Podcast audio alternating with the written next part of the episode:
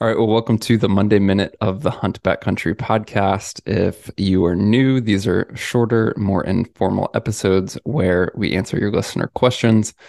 And normally they come out on a Monday, but it's actually a Tuesday as this is being released. However, Steve, this is a Monday as we are recording. How are you doing? Uh, good. Yeah, really good. We're getting all the last little details going for K4 launch and I imagine when people are listening to this, we're going to be, um, yeah, kind of uh, in in it, with, in the, it. with the launch. yeah, it'll be uh, it'll be good. Drinking from a fire hose for a little while, I think. Right, just uh, there's obviously a lot of pent up um, demand, you know, just because we've announced this so long ago, and that wasn't the original plan, but due to uh, supply issues, getting zippers and stuff like that, we just had to kept kind of pushing the the launch out till here at the end of March, and but now it's here and it's it's exciting. Obviously, the four years of of build up going to this very moment, right? So the next stage I'm excited about. I think I was just talking about this with somebody um, last week.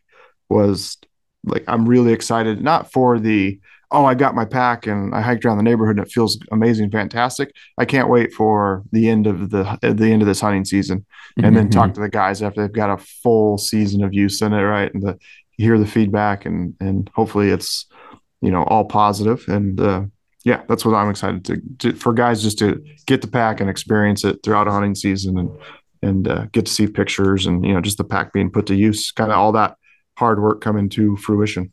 Yeah, it is funny as you were just thinking of timeline because I think we obviously we've been talking about it for a while on the podcast and how much of that was um, kind of that timeline was forced on us, right? Because of we wanted to launch closer to the new year.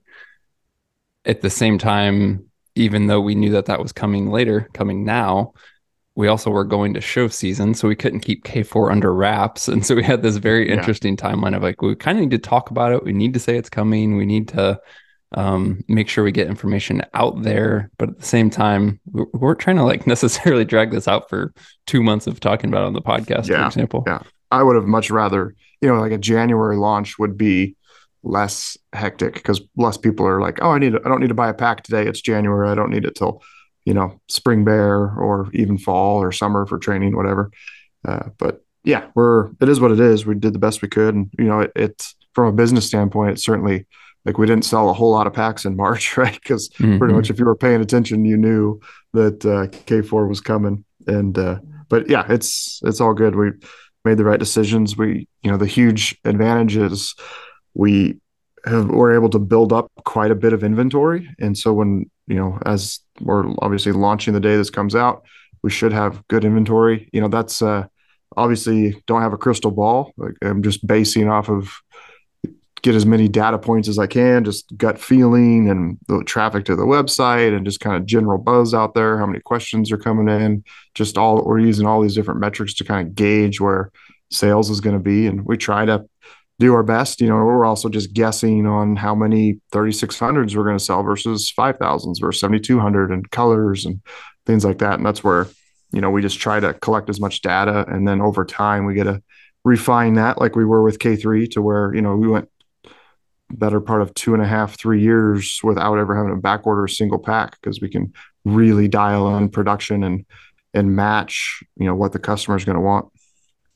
Yep. So if guys are hearing this, uh, if you want to hop over and check stuff out, the website's updated. Even I say that even if you're not um, necessarily interested in purchasing today, but new vi- uh, videos and photos and features. And if you just if you've been hearing about K4 a bit on the podcast and you want to see more, learn more, um, definitely the website is updated now. So there's just a lot more information to check stuff out. Um, and you can hop over and do that this morning at any time. So it is exciting to get it out there. Um, yeah, absolutely. For people who may hop on and order Steve, uh, obviously that's a great thing. We know that there's some excitement, people wanting to place orders today. What kind of like talk through what what now, right? Like I somebody orders today, what does that actually mean? You just said something about inventory and lead times right. and stuff like that. Yeah, I mean the we don't. Uh, the reality is, you know, we've got three people out in the warehouse, to, uh, Jack and Omar building and boxing, and then Bella does all the shipping. And then when we get busy like this, we you know pat and i jump out there as much as we can like it's pretty standard on black friday for the two weeks after that we're, we're out there in the warehouse helping and uh, and helping just get packs out the door so it could be you could order and be you know within 48 hours the pack ships and and a guy you know who orders a, you know it'll just depend on what happens but you know two or three hours later that could be uh, the packs like that that could mean two weeks shipping timeline so we can only do so many per day that because uh, we're building every single one from you know essentially scratch right? Like grabbing the, the harness and the hip belt and the frame upper and the frame and the bag and the lid and putting the accessories and each pack takes about 30 minutes from start to finish to build so again we're handicapped by that. And uh, yeah we'll just uh, ship timelines will be basically I can promise you this is it'll be as fast as we can get them out, but it could be it could be 48 hours or it could be four weeks. I, I have no idea. It just depends on what the sales do um, tomorrow. Yeah, like we said, going back to guessing of well, we're not sure how many packs we're going to sell right away and what that yeah. looks like. yeah, it is interesting with the time of year because, like as you said, some guys are maybe super anxious for spring bear. Other guys are thinking, "Man, I have till September. Like I'm going to wait a while." Um, mm-hmm. Yeah, I mean, it's just it's an interesting time of the year to do this. And obviously, we don't. Not only have we not released something this time of year, we just we only have a few actual product launches. Um, and obviously, even since we launched K3, we're just a much different company now. Uh, yeah. And so it just it's not something we do every day. Definitely, yeah, one, thing learned from K3 is I, I will never do a July launch of a product again. I think we launched K3 like June 28th, right? You know, and it's yeah. like yeah, no, no thanks, because there's there's gonna be natural like just you know there's as much as we are proactive and and just being checking all the boxes, you know, dotting the i's, crossing the t's, making sure we're ready, inventory's there. Uh, there's always little hiccups that pop up. You know, it's a new product and um, little things. You know, just this morning we're going through the website, making sure that, gosh, has all the fitting information. You know, did, did we miss this or that? And uh, yeah, it'll be um, um, yeah, I'm just excited. It's fun. It's a good. It's a, ready to be onto this next stage of actually selling these and then and getting them out there for guys to start beating them up and put them to use. Cool. Well, once again, guys, whether you're interested in uh, buying or not, if you just want to learn more, there is a lot more information there. Um, if you do have any questions, as always, feel free to just reach out to us directly. Give us a call or an email is best. Uh, and obviously, if you're doing that today uh, on the release of this podcast and the release of the packs, um, if we don't aren't able to pick up your call, as you just said, Steve, super small, like we're all trying to answer the phones, but uh, could definitely be a very busy day. So leave us a message. We will call you back for sure. So, Steve, all this has made me uh, incredibly excited to get outside. It was it last week? You're like, we need to plan a bear hunt. oh gosh, I, I, need to be in the mountains. I'm sick of building content for the website. yeah, yeah. The last couple weeks in particular has been a lot of 12 hour days of looking at a screen for sure, and then it's like spring weather's coming a little bit, and it's just like I'm tired of looking at photos of me using a pack or like other people using pack. I want to actually get out there and do this thing again. It's been too long. I always get that itch this time of year anyway, but uh, yeah. certainly working so many hours on a on a screen has made me want it even more. I don't blame you. Let's hit some Q and A's uh, that came up related to spring. Um, Caleb sent over an email. I don't think he was necessarily asking us to tackle all of these questions, but he was planning a spring bear hunt and he had a variety of questions that hit on some good things. Um, and I think Steve it'd be fun to do these kind of like fairly quick shotgun style, if you will. So let's start here. Layering in Idaho in the spring. Is rain gear a must? Is a puffy a must? You think both? One or the other? What are your thoughts? I both. Yeah, I don't know. I mean, I don't. I don't treat rain gear any different than I would in the fall. We okay. do get more storms in the spring, but I still like there. It is a funny, com- complete random note, but there's like, it's a funny. There's a there's like mental perception on spring bear because it's like spring and the weather's getting warmer. That even mm-hmm. though it's like kind of cold, like when you came out last year, it was full on like in my head, even like you know the days leading up to the hunt, it was like ah, it's spring, it's gonna be beautiful, sunny afternoons, and then we pulled the weather report. I don't even remember. It was like yeah, calling for 16 degrees and eight inches of snow. It was like a late like, October I, hunt. I, yeah, I was like, Mark, you need to plan for a very cold, snowy hunt. You know, um, so it's very unpredictable in the spring. I'd say even more so than than like you know certainly September and October in Idaho, where it, you could be really cold and windy and snowing, and same time it could just be 60 degrees, and, and you'll probably experience both of those in the course of you know a three four day hunt where it's just gorgeous for a day and then snowstorm hits and then it snows two three inches and then melts the next day. So you just need to be prepared for a lot. Um, again no, no different than uh, late october november hunt. Yeah. Okay. Uh, next question from caleb the ticks so many ticks. How do you keep them uh. off? And I, I knew that this was going to be your favorite, Steve. Yeah. Don't go hunting. um, I mean, you said before you would flat out hunt more in the spring if it wasn't for oh, ticks. Absolutely. uh, God, I hate wear light colored clothing. You don't keep them off. The the permethrin, I don't know if it actually works. I've I think I've had better luck packing um, off just mosquito spray and mm-hmm. just pat. I mean, yes, you stink, but you it doesn't matter with bears. Like they're whether you think you don't smell or not, the they're gonna smell you. So you might as well. Uh, yeah, I've had better luck with off than I have like pre-treating with permethrin. There was a random. I went to outdoor retailer show last year, and there's this company called Tickless, and it, it's like this um, radio frequency little thing that you. I got it for my dog, and it's small, you know, a small sampling size, but I got it in like June and the ticks are starting to fizzle out a little bit in the in the Boise foothills. But she's like, I know the areas where we go and she's, you know, just guaranteed after that we go for a hike, I, you know, roll over on her belly and start looking at her armpits and stuff. And there's always going to be two, three, four. Uh, I put that on and it, it, I think it was like an 80% reduction in what I'm used to seeing on her uh, and so they make a couple products that's the same thing, like attached to your shoelaces and stuff. I, I was super curious to give that a shot this year. I looked it, it up on it. Tickless. Tickless. Uh, okay. Uh, Tickless. Yeah. I looked it up on Amazon though, and it gets like one star reviews. Um, so I, I don't know what that means, but uh, some of the review, reviews were kind of random. Like, oh, we went out and we still had a tick on us. Like, well, you know, you, you might have had 10 uh, had you not had it. I, I don't know, but mm-hmm. it did there was it's a small sample size. It was like a three week period there where I just definitely noticed less ticks on my dog than normal. But I was yeah. going to give that a shot this year. Grab a couple of them, and you could like dangle one from your pack, and you could have it on your shoelaces and just see. Oh, it's worth a shot. I'll do anything. I freaking hate ticks. Yeah, yeah. I think what you said, light colored coat. I mean, obviously people go to permethrin and all that, which is good. Um, I think it's it's worth treating your clothes with permethrin, whether or not you feel like uh, it is incredibly effective or mildly effective or not effective at all, to me, it's like might as well do it, right? Mm-hmm. Um, there's no harm. But what you said about honestly just looking, um, wearing light colored clothing, and then somewhat paying attention, like, and this really stuck out to me from our 20 was 2019 Death Hike in the Frank. When was that? I don't know. Uh, 2020? No, 2021. 21. Yeah. Yeah, because 20 was canceled because yeah. COVID. Yeah. So 2021 Death Hike of especially the first day, we were on trail for part of the first day.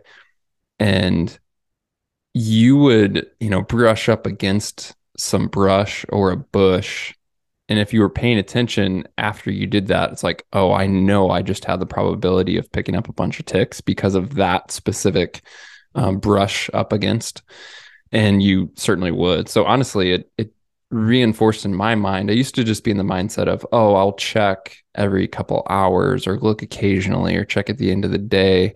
And now I'm just more aware of what I've just gone through um, mm-hmm. to be mm-hmm. more proactive about checking for instances or call it encounters, if you will, where I feel like I may have picked up ticks uh, and then just trying to get them off right away. I just never used to have that mindset. Yeah, no, yeah, definitely. Just very, very aware of it, and then have gaiters on. I got I hate wearing gaiters, but I'll wear them uh, during during the spring bear hunt so that they're not crawling up your pant leg. They're gonna have to go over the top of it. Tuck in your shirt, same thing, uh, and then just be really adamant. And then I, I like to really do a good job of keeping my I like I mean I freaking hate ticks. Uh, keeping like all my my sleeping stuff and like keep it. I'll, I'll actually put it in a dry bag inside the pack. Right. So I, when I know I pull that sleeping bag out and then right before crawling the sleeping bag at night, like get out all my clothes, just wear my underwear and, you know, hoop my hunting partner like, Hey, look at my back. Like, you know, check, make sure I don't get any ticks crawling on me. That way I can crawl in my sleeping bag and not feel like I got something crawling all over me all night long. Uh, so I do a much more, uh, a much better job during that time of year to, you know, I don't just like lay my sleeping bag out on the ground when I'm setting up camp and whatnot, just, uh, just so I can sleep. But yeah, I, I hate those suckers. Yeah, you can go. Obviously, we're skipping over some of the basic, I think, more um, common or well known tech techniques, if you want to call it that, of like how you tuck certain things in and interfacing your pants with your clothes. And if you want to do all that, and obviously, as you said, gaiters, but then tucking in your base layer and yada, yada, yada. So, basic precautions, uh, paying attention. I think permethrin's worth a shot. Uh, as you said, Steve, maybe just don't hunt. I, I, just, I, I, don't know. I'll deal with some ticks if I have to. Yeah. I don't like them. Yeah. All right. Yeah. Uh, another question from Caleb. This is a great one for bear hunting too. Um, have you come across anything that can allow the Wiser quick sticks and trekking poles to be used with binos? So I will say, uh, yes, Wiser makes what they call their third leg system, um, which if you have trekking poles and quick sticks, you can add the third leg and it turns it more into a tripod. And then you could run an actual um, tripod head on that, such as Wiser's Nighthawk. So it certainly is an option um, to basically take trekking poles and quick sticks and make it more into a true ultralight tripod type setup. Um, I will say that for spring bear hunting in particular, assuming if you're hunting with a rifle, um, I mean, it's relevant either way, but just with bear hunting, you're doing a lot of glassing. And so to me, it is a hunt that compared to say a rifle elk hunt where I may not always pack a tripod, I would pack a full dedicated tripod on a spring bear hunt um, because I'm going to use that for binoculars, spotting scope, and potentially with my rifle. And so it is for me a hunt where I think an actual dedicated tripod makes a ton of sense because again, I'm using that in three different ways potentially um, two for optics with binos and spotting scope, and then also potentially just shoot from. So, um, the you know the ultralight stuff or like the kind of quote unquote putting something together and rigging it or using some improvised support for glassing with binos. Um, that's all great and it's something I do on some hunts. But I would just say for me, because of the amount of glassing, potentially because of the shot scenarios, I'm packing an actual dedicated tripod on a spring bear hunt. Anything else for you, Steve, on that one? No, I, I just echo what you said. Yeah, that's your this, yeah, bear hunting is it would be very similar to like high country mule deer hunting. You're not like hiking around. It's not like the elk woods where I'm kind of moving slowly through the woods, like you know, head on a swivel. It's basically find a good glassing point, plop down, and spend you know hours there. And in that scenario, I want my binoculars on a really steady tripod. Yeah. All right, Steve. So speaking of glassing, another question from Caleb was what are recommendations for glassing pads or seats? Does the, I just have the Thermarest one. Forever I made my own. I, I grabbed some foam that we use for our hip belts and then glued some Cordura to both sides of it and called that good. And then just the Thermarest one. Uh, it is, you know, that time of year too. Like I, I don't always pack a, a seating pad, but that time of year you're you know likely to be like wet ground snow you know mud things like that and the sitting pad's just nice. And again it's a glassing intensive style of hunt so certainly makes sense to be able to be comfortable and remain seated for a while. Do you feel you get as much from the quote unquote pad padding of a sitting pad or is it more about protection from like wet ground snow etc uh yeah, just protection from like little tiny like the paddings. Yeah, um, it's a good question. Yeah, it's it's a combination of both, but I don't feel like if it was a three inch thick pad, I would be like it would be that game changing for me, right? Like that mm-hmm. little half inch is, is enough and works. Yeah. I'm just thinking on some scenarios in the spring in particular for me it's like oh it a lot of times is protection from snow wet ground etc and then because the ground is relatively soft and you mm-hmm. can't always make that claim right you could be posted up on a rock but my head was like hmm i wonder if it's worth packing just like a small piece of Tyvek or a small very light very you know two foot square of something just for that protection from moisture compared to an actual seating pad. That was just me thinking out loud. yeah, I don't know. Maybe. Yeah.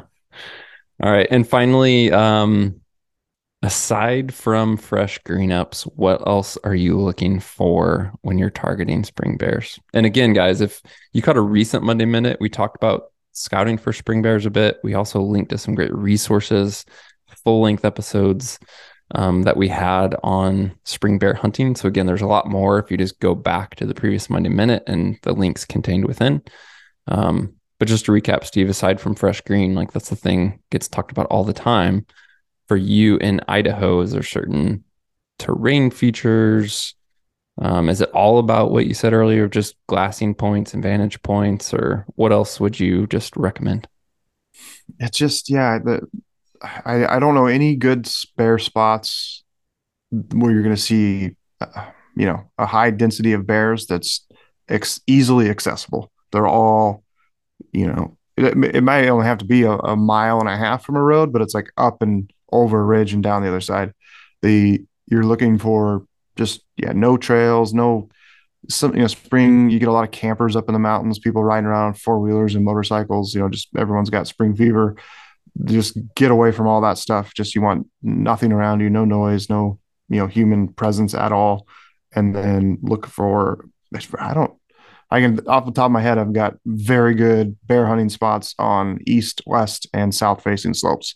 So mm-hmm. I, I, think as long as it's got some southern exposure aspect to it, where the sun's getting in, melting it off, you know, northern stuff would be very rare obviously that just you know that you wouldn't start seeing them until later in the year uh, that's pretty much it man look for good slopes and just just get away from people and bears kind of at least in idaho they start showing up. There, there's more out there than you realize. And and again i they it's certainly just find a glassing spot where you can see because they're they're fairly easy to pick up in the glass right? They're nothing like a, a mule deer or something at a mile like you're going to see. So just take use that to your advantage. Get high, see as much country as possible, and then plop your butt down and don't move until you find some bear to go after. Yeah, cool. Man, let's get me excited to get out there and go chase bears. I know, I know. Uh, all right, let me throw a curveball question at you. I noticed Steve being back in our uh, our YouTube account recently as we've been posting videos that the 10 day packing for your 10 day sheep hunt video you did last summer um, mm-hmm. still gets a lot of views. And it made me think of a question that had come in through SpeakPipe recently. And I don't have it handy to play the question, but this guy said that he watched that video and he wanted to know if you are still using and how you've been feeling about the performance of your, and I quote, 70s disco jam thermals. meaning your fishnets. But he said something in there like, looks like something you'd wear to a 70s, 70s disco jam. How do they actually work? And again, he was basing that off of seeing them from your 10 day sheep hunt gear list. So oh. Do you still use them? How have they been working for you? Absolutely. They're incredible. Uh, oh, I can never remember how you pronounce Brynje. So uh, B R Y N J E Brynje USA, outdoor clothing and equipment. Uh, they actually have a, a, store here in Boise. Yeah, get their their uh, merino wool super thermo. Hold on, I'm googling it. Do the Google.